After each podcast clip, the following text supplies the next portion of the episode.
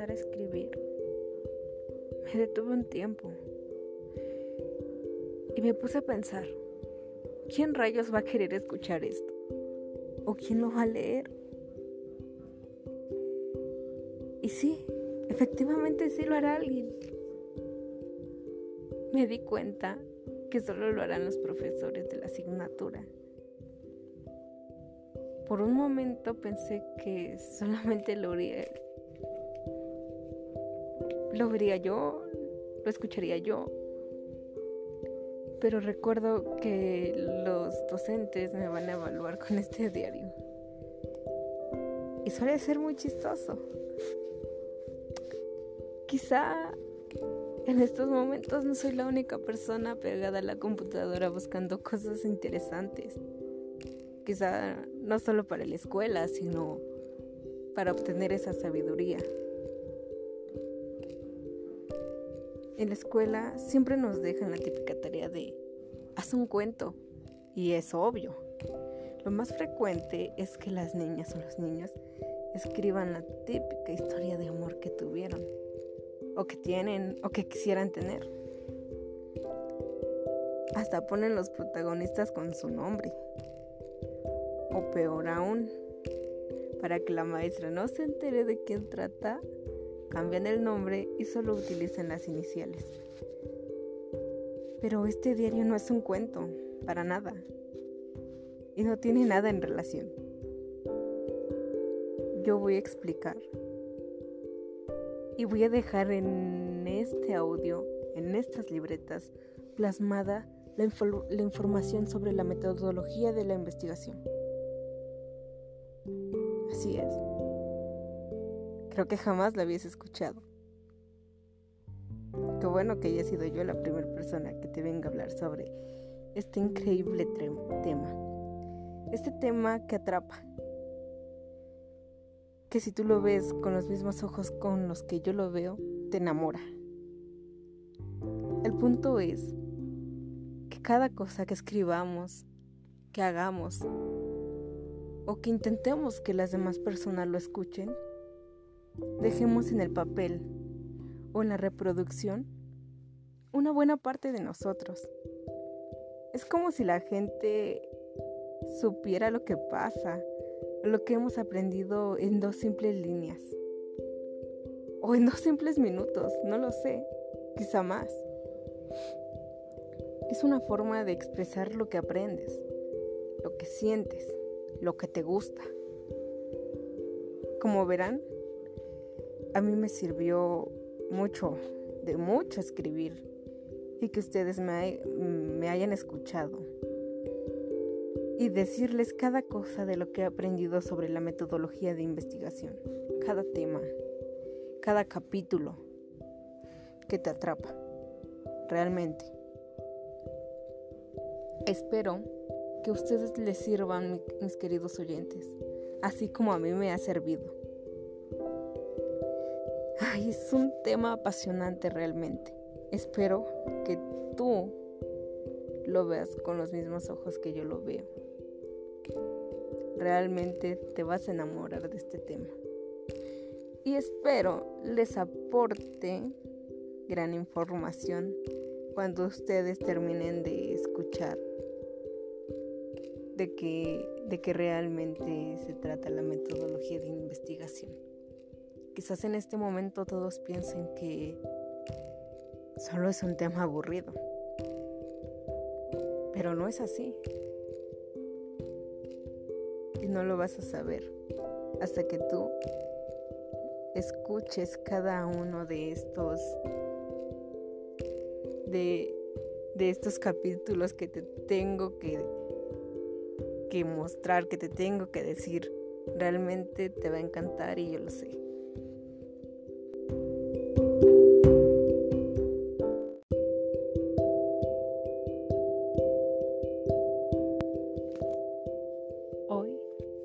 Hablaré sobre el capítulo número 3 de la metodología de investigación, en el cual se enfoca más al marco metodológico.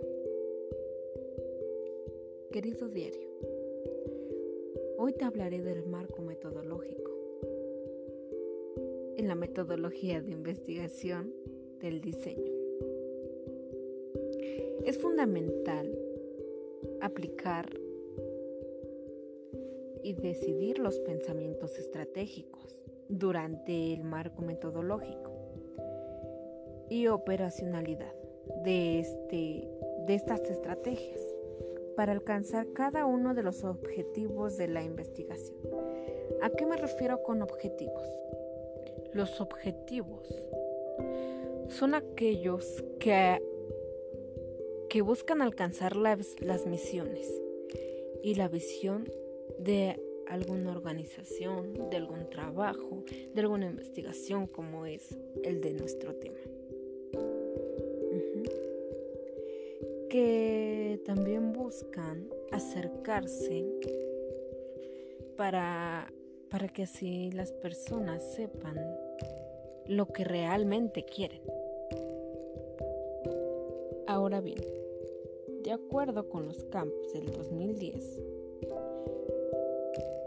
te dice que debes de llevar a, debes de llevar la práctica los, los siguientes pasos generales del método científico.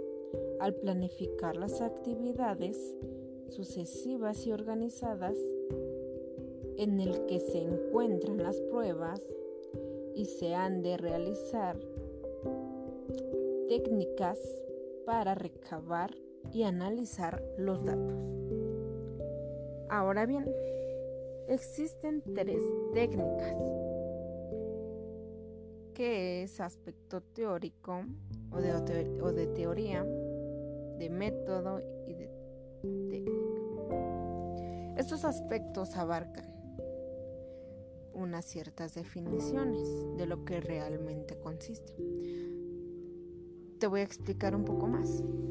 La teoría es la explicación de un fenómeno natural o social para comprobarlo.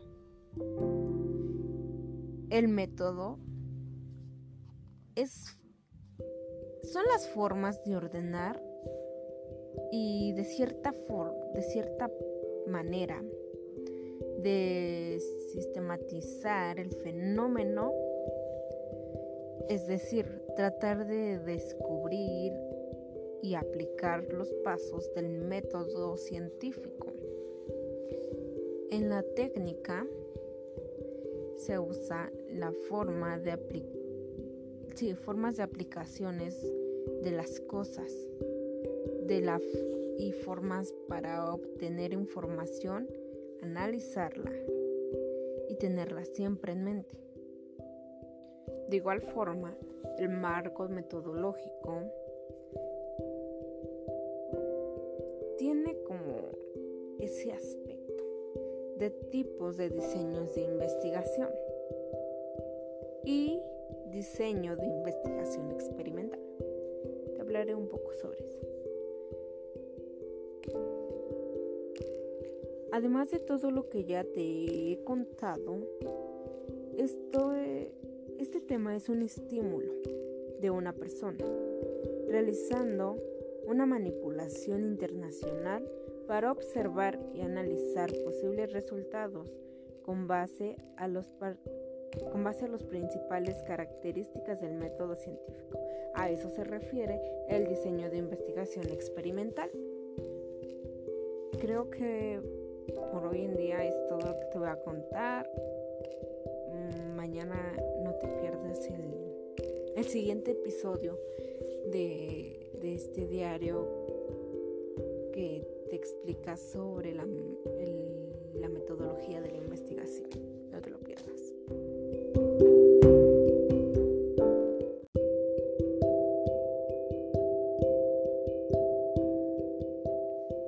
Querido diario, hoy te hablaré más sobre el tema metodología de investigación. Hoy aprendí que el nivel de estudios, de acuerdo a su nivel de profundidad, que se realiza en el estudio puede, puede ser exploratorio, descriptivo, correlativo, etc. Nivel de profundidad. Te lo voy a explicar un poco más a fondo para que puedas comprenderlo. Exploratorio. Sus características es explorar, es buscar, indagar, inspeccionar, reconocer. ¿Reconocer qué? Un estudio, un tema, algo. Exploratorio es cuando un problema de investigación no tiene antecedentes y ha sido poco estudiado. Es hora de recoger información para apoyar a esta investigación, para enriquecerla, para fomentar el porqué y formular el problema para su desarrollo. Ahora muy bien, te diré las características del, del descriptivo. Realmente el descriptivo va más allá de la, de la exploración, del descubrimiento. Cualitativamente, las características fundamentales de fenómenos tal como se representan en la realidad son criterios sistemáticos para, para mostrar, para demostrar su estructura y comportamiento. Eso es realmente las características del, del proceso, por así decirlo, de la técnica de, del estudio a realizar del descriptivo, del correlacional. Sus, sus principales características miden dos o más variables y verifican si están o no relacionadas con el mismo sujeto o grupo para, juego, para luego analizar la, la relación. Las mediciones de las probabilidades a la correlacionalidad. Se toman las dos o los mismos grupos o sujetos en esta parte de la correlacionalidad. Y finalmente el explicativo, la explicativa, sus características. Responden a la causa a la causa de los acontecimientos físicos y sociales. Además, profundiza en los fenómenos o hechos al descomponerlos en su parte, buscando más condiciones internas y externas para aplicar por qué dos o más variables se relacionan.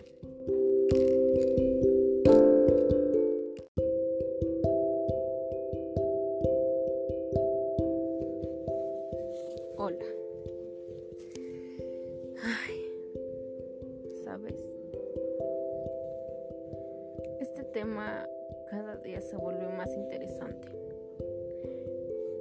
Tengo muchísimas cosas que contarte.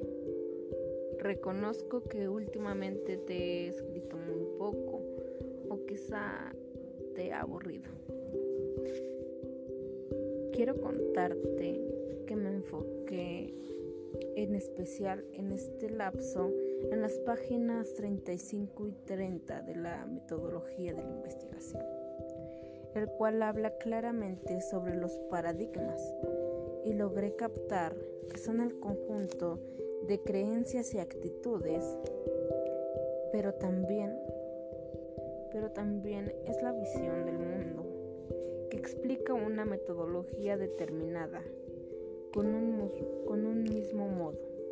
Existen dos planteamientos, dos planteamientos de paradigma en el campo de la investigación, el cual es el cualitativo y el cuantitativo.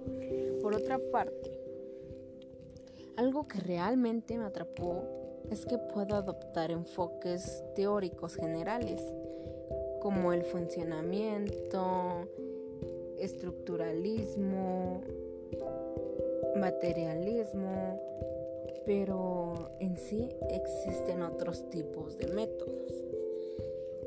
Es decir, el, el dedicativo general, inductivo, que es más, más bien particular, y el analítico, el cual incluye un general particular o general particular, y finalmente el experimental. También entendí sobre las técnicas de, de investigación en fuentes de información.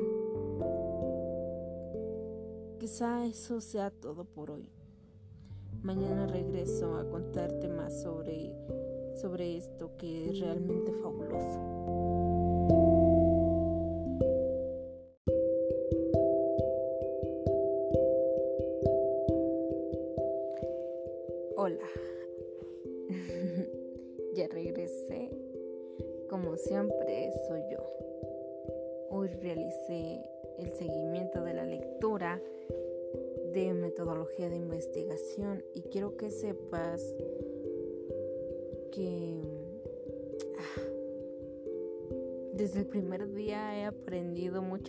Del texto, ya que es bastante increíble y comprendible y realmente me encanta.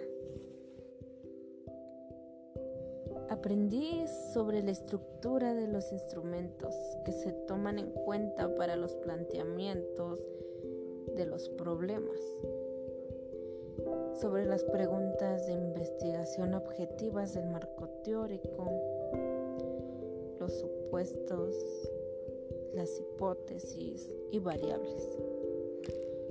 Los instrumentos se pueden verificar, validar, comprobar o pilotear antes de su aplicación definitiva para conocer su funcionamiento. Escucha bien esto.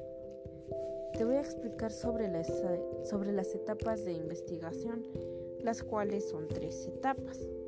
Etapa número uno, trabajo de jinete, etapa número 2, trabajo de campo y etapa número 3, representación del resultado. Ahora bien, el primer, la primera etapa consiste en la elaboración del proyecto. Además, en la búsqueda de la información, en la elaboración del marco teórico, y en la elaboración del desarrollo. La etapa número 2, trabajo de campo, consiste en verificar o comprobar o pilotear los instrumentos para validar para validar tu información, ¿ok? Además, la aplicación del instrumento y los procesamientos de datos. La etapa número 3, que es la representación de los resultados, consiste en ordenar los datos, análisis de datos, la elaboración de resultados, la conclusión y finalmente las recomendaciones. Y así es la recolección de estos procesamientos de información y del universo de la comprobación. Es todo por el día de hoy, esto, esto es realmente lo me dejó el día de hoy, la metodología de investigación. Espero que tú me hayas entendido, hayas, hayas llevado ese conocimiento.